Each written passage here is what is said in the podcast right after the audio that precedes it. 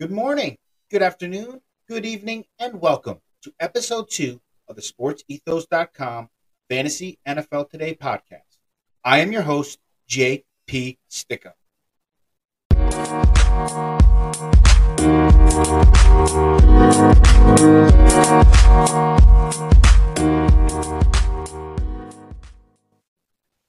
And welcome back to episode two. I am super excited to get this episode started.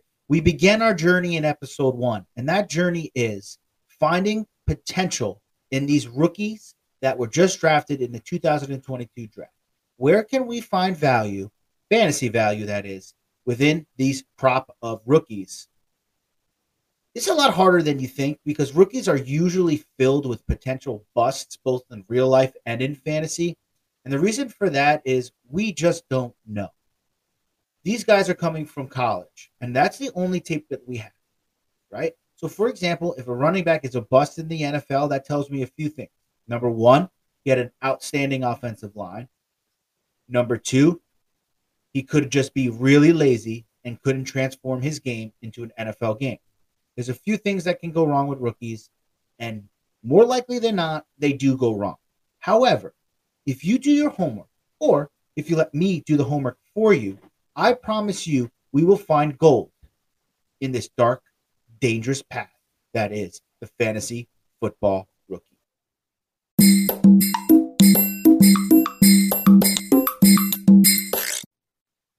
Ladies and gentlemen, boys and girls, we have officially reached the point in the NFL calendar year where absolutely nothing is going on. The whistle blew in the fourth quarter of the Super Bowl, and it was full throttle NFL draft. That's all you heard. NFL draft. Rookies this, rookie that. This guy's going here, this guy's going there. However, that is all said and done. And here we are. We're at the quiet storm part of the NFL season, right before training camp. With that being said, to me, and should be to you, this is the most important part of really researching the rookies. How many times have you guys seen a rookie get drafted in the third and fourth round and absolutely bust? A million times? Two million times? What about this? How many times have you seen a rookie go undrafted and then become a waiver wire one priority after weeks one or two? Six million times? This happens all the time because people aren't doing the research right here, right now. We know about the veterans, we know what they bring to the table. It's this is the time for rookies. How I do my research is this I will look for a flaw. All players have a flaw, all athletes have a flaw, all human beings have a flaw. That's not to say that they're not extreme athletes. Okay, these guys are absolute freaks. Okay, I'm sitting behind a mic and I can't even get out of bed in the morning without my back cracking and my shoulder out of place. okay, and, and that's the God's honest truth. However, every athlete has a flaw what I like to look at, especially on on game film, I go back and I watch full games, and I'm targeting a certain player in these games. I'm looking for can they transform their game in game to be a better player. And let me give you an example for, with that. A running back going against an extremely fast defense tries to bounce to the outside and loses two, three, five yards. Is that running back going to continue to bounce or is he going to put his foot down, make one cut, and get upfield because he realizes the speed of that defense? That's the running back that I want. That's the running back that will do big things in the NFL. Guys that can change the way they play in game. Last week on episode one, I gave you kind of a, a, a mixture of wide receivers and running backs. On this episode, I'm going to focus on just the running backs. There's potential for some really, really good players for fantasy purposes in this draft class.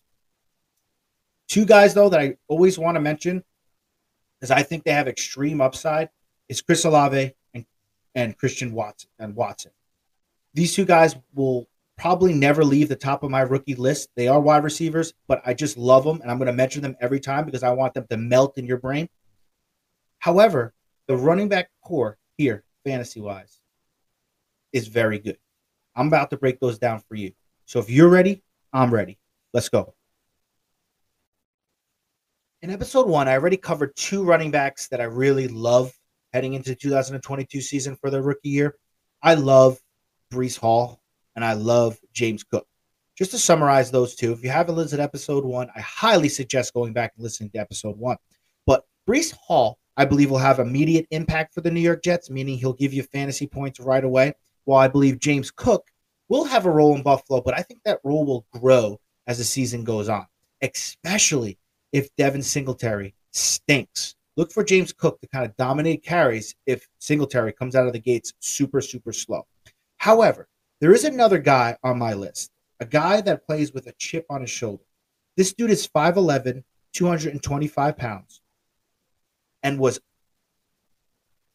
under recruited out of high school. He had zero scholarships out of high school. This kid decided that, you know what? I deserve a shot. So he walked on to BYU. This man is Tyler Allgeier. This kid is a beast. He rushed for 1,600 yards and 23 touchdowns for BYU. I repeat, 23 touchdowns. Not only is he big and physical, he had two games with over 190 rushing yards. Let me repeat two games with over 190 rushing yards. A lot of times, good running backs go to terrible, terrible teams and are put in a terrible spot. Atlanta Falcons are terrible. With that being said, this is the perfect spot for Allgeier. And what I mean by that is this Atlanta Falcons have no pure running back. Patterson was their best running back last season. He is a wide receiver, people. Patterson is a wide receiver. Allgeier doesn't catch passes. Patterson will play third down, but look for Allgeier to dominate carries on early downs. The type of offense that BYU runs matches perfectly with the scheme that the Atlanta Falcons run on offense. That is that zone run offense. Allgeier is a fantastic zone runner. And to be a fantastic zone runner, you need to be able to read your blockers and get upfield on one cut. There is no dancing. There is none of that. You need to read your blockers, read the tailbone of your guard, especially on poles, and make sure you are hitting the hole at 110 miles an hour. Allgeier can do that, and Allgeier will do that for Atlanta Falcons. I'm extremely high on this kid. I think he has potential to really, really do damage and score a ton of fantasy points this year and even end in the top three for fantasy football rookie running backs in PPR and non PPR. I know, I know he's not going to catch many balls, but just think about the goal line work that he's going to get with Patterson getting the ball on third down. I can really see this kid doing damage for a terrible Atlanta Falcons team. Tyler Allgeier, book it, top sleeper. Now that we're really rocking and rolling, I'm just going to mention a guy here that should be on everybody's list and everybody's radar. So this should not be a shock. Kenneth Walker III out of Michigan State. If you watched any Spartan football last year, you understood what type of player this kid was.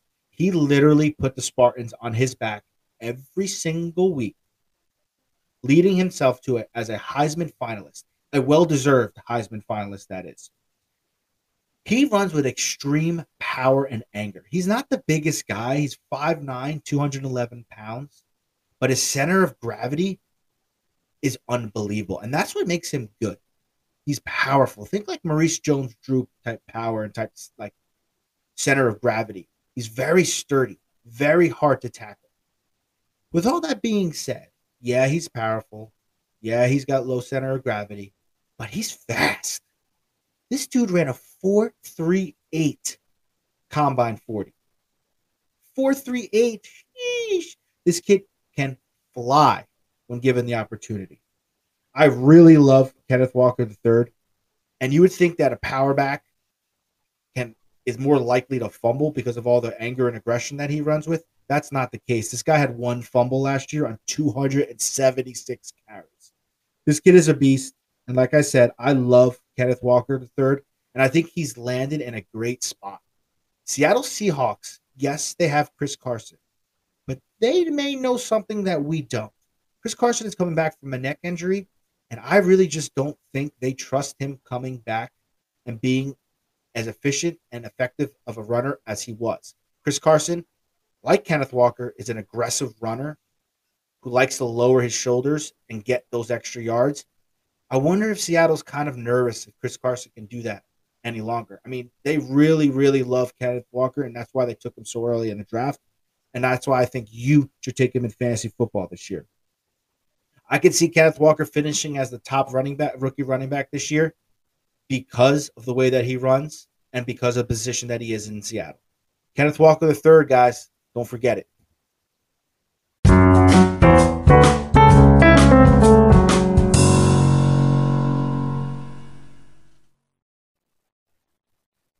Boys and girls, there is no such thing as a fantasy offseason, only the pre draft season. And here at Sports Ethos, the pre draft season has already begun. Our expert analysis are churning out important lessons learned and draft analysis on incoming rookies so you, yeah, you, can get a jump on your prep. And we'll have incredible free agency and summer league coverage as well. But only if you're part of our premium member team. Go ahead, do yourself a favor, head to sportsethos.com now and click on the premium tab to grab a fantasy pass today. Seriously, cook yourself one extra lunch per month because this premium pass is only $5.99. See you there.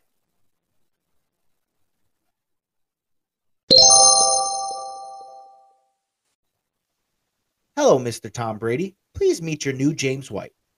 Arizona State's Rachaad White. Going into the draft, Rachaad White was labeled as this year's best receiving back in the entire draft. Rachaad White out of Arizona State. Yes, Tampa Bay has Leonard Fournette. And they tried to get Leonard Fournette involved in the passing game last year, and he didn't do too bad, but they drafted Rachaad White for a reason. If you know Tom Brady, you know he loves his receiving backs. As I mentioned before, James White, Here's another one. Dion Lewis. Okay, it's endless. You can keep going on and on and on and on. Rex Burkhead was even a receiving back there for a little while. Tom Brady loves his receiving backs. Rachaad White is that guy. However, Rachaad White is more than just a prototypical third down back. Rachaad White is six feet tall, 211 pounds. No, he is not the fastest back. He only ran a 4 4 8 40, which is not slow by any means, but is not, you know, super fast but he does really well at stacking his cuts, meaning he can put one cut and stack it with another one and get right up field. A lot of running backs don't have that type of ability. This guy's got very quick feet, which makes him look faster than he actually is. There is a small concern, however, if you are to draft Rachaad White, and that concern is Gio Bernard.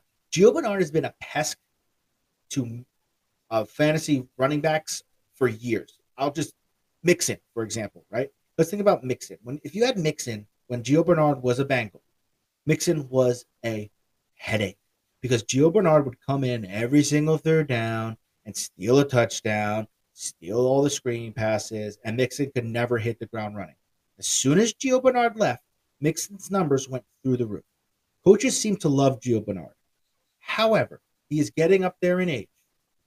And Tampa Bay drafted Rachaad White for a reason. And I think that reason is to be the third down back, but also to be insurance just in case Fournette goes down with energy, well, with an injury. Remember, Rojo is Ronald Jones is no longer a Buccaneer. He's no longer on Tampa Bay. He's gone. So Rachaad White really steps right in to that handcuff role for Leonard Fournette.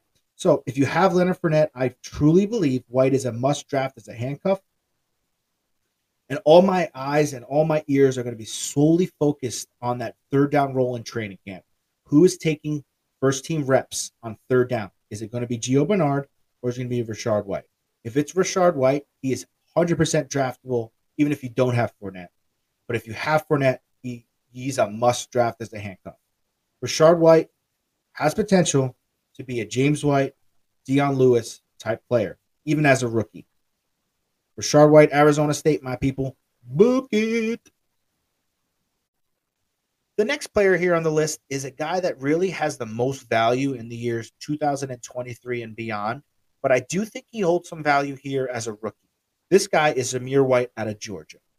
Zamir White is six foot, 215 pounds, and he's not really the most dynamic runner, but he has one of the best jump cuts that you will see. If you haven't seen him run the ball, watch some highlights of him on YouTube. Just watch the way he jump cuts. It's really, really incredible. He just set a runner up, jump cut, bang, get upfield in a flash. I love the way this kid runs. With all that being said, the Vegas Raiders obviously have Jacobs. But they obviously don't love Jacobs. They declined his fifth year option this week, showing that they really want to move on from Jacobs because he tends to disappear. Jacobs averaged 58 yards a game last year. That is bad. 58 yards a game for a three down workhorse is not what you want to see, and it's not what Vegas knows they need. Jacobs tends to disappear, and I think this year they're going to have Zamir White really show that he can be the next three down back for them, which means he's going to get carries in the year 2023. It may not start off that way. They may give Jacobs a chance to shine and say, hey, this is your proven year. Let's see what you got. But I do believe Zamir White will get carries as the year goes on, especially if Jacobs seems to struggle. Maurice Jones-Drew, yes, I'm mentioning again. This is that's that's incredible. I can't believe I just mentioned Maurice Jones-Drew twice in the same podcast. But Maurice Jones-Drew, who works for NFL Network, mentioned that he reminds him of Adrian Peterson. People do not get your skippies in a bunch. I am not saying Zamir White is Adrian Peterson or will have a career anything close to Adrian Peterson. But just to be mentioned in the same breath with a guy like Adrian Peterson means that he's got some upside. Vegas likes Zamir White, and I think you should too.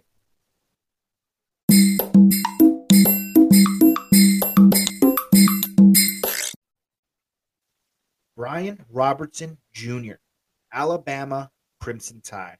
Roll Tide, a Nick Saban product.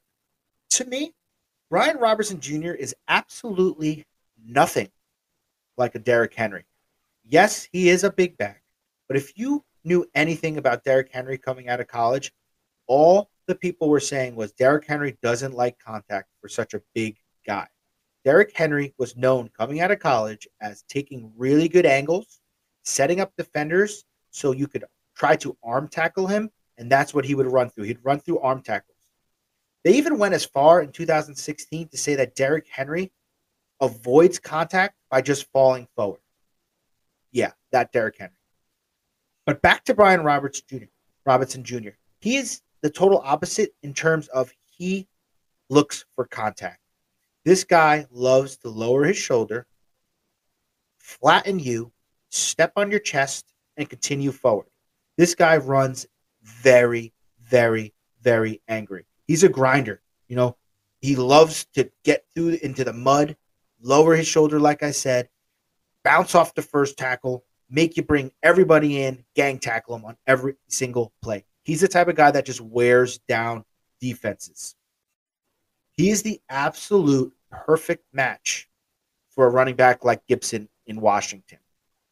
This is a really good one two punch that I think Washington is setting up here with a power back in Robinson, a guy that's just going to grind and grind and grind, and then more of a shifty, fast, mobile type runner in Gibson. So I really think this one two punch has potential. But with that being said, I have been hearing some grumblings that the Washington Commanders could be looking to trade Gibson. If that's the case, Robinson Jr.'s value is going to be through the roof. But I'm also not sold on Gibson. I am very low on Gibson. I think he falls in my current rankings at like running back 24. Look for Robinson to have a really good rookie year, especially for a team that is quarterbacked by Wentz that is going to need to be able to run the ball. And it's going to need to be able to put positive yards on every single carry. Robinson is that guy. He will run you over, get positive yards. I like his value in fantasy, and I also like his value in real life. For this next running back, I wrote a little bit of poem. So uh, just just sit back, relax, and enjoy this one. I wish you told me from the start that you were gonna break my heart. This heartbreaking poem is dedicated to the entire Los Angeles Chargers organization. How in the world are you to draft Isaiah Spiller when you have Austin Ekeler? Why? Why would you do both of these players like this? I just I don't understand what is happening. I was very high on Isaiah Spiller coming out of Texas A&M this year. He's extremely elusive and has such high upside. He never had a good offensive line at Texas A&M, but he was always, always, always showing off his skill set. A skill set that I thought would transition perfectly into the NFL game. With all that being said, running behind Austin Ekeler, who the Chargers absolutely obviously love, is almost a death sentence for Isaiah Spiller. I would have loved to have seen him go to a team like the Falcons or a team like Seahawks. But no. No. Chargers. He went to the Chargers. This not only kills Spiller's value, I was extremely high on Ekeler. I, I love Ekeler. Love the way he runs. Love everything about him. Love his catching ability but this downgrades him just a little bit. Now, don't get me wrong, he's still got value, obviously, but they're going to look to spill him a little bit more with Spiller. Good joke there. But they're going to look to take him out a little bit and rest him with Isaiah Spiller. Isaiah Spiller is that type of back. He's very, very good. He's very productive. I like Spiller. They took him in the third round for a reason. They took him in the third round for a reason, and that reason was to just break my heart, just to break my Austin Ekeler heart my achy, breaky heart. I know it was you, Fredo. You broke my heart. You broke my heart. Now that I've finished crying over the upside of Isaiah Spiller and the potential of Austin Ekeler finishing as RB1 this fantasy season, this will conclude episode two.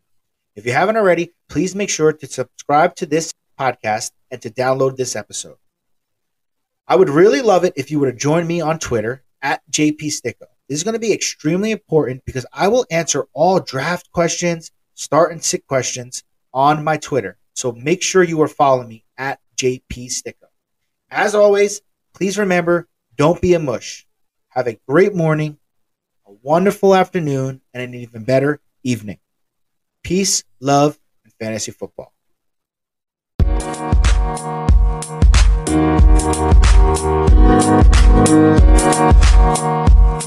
Música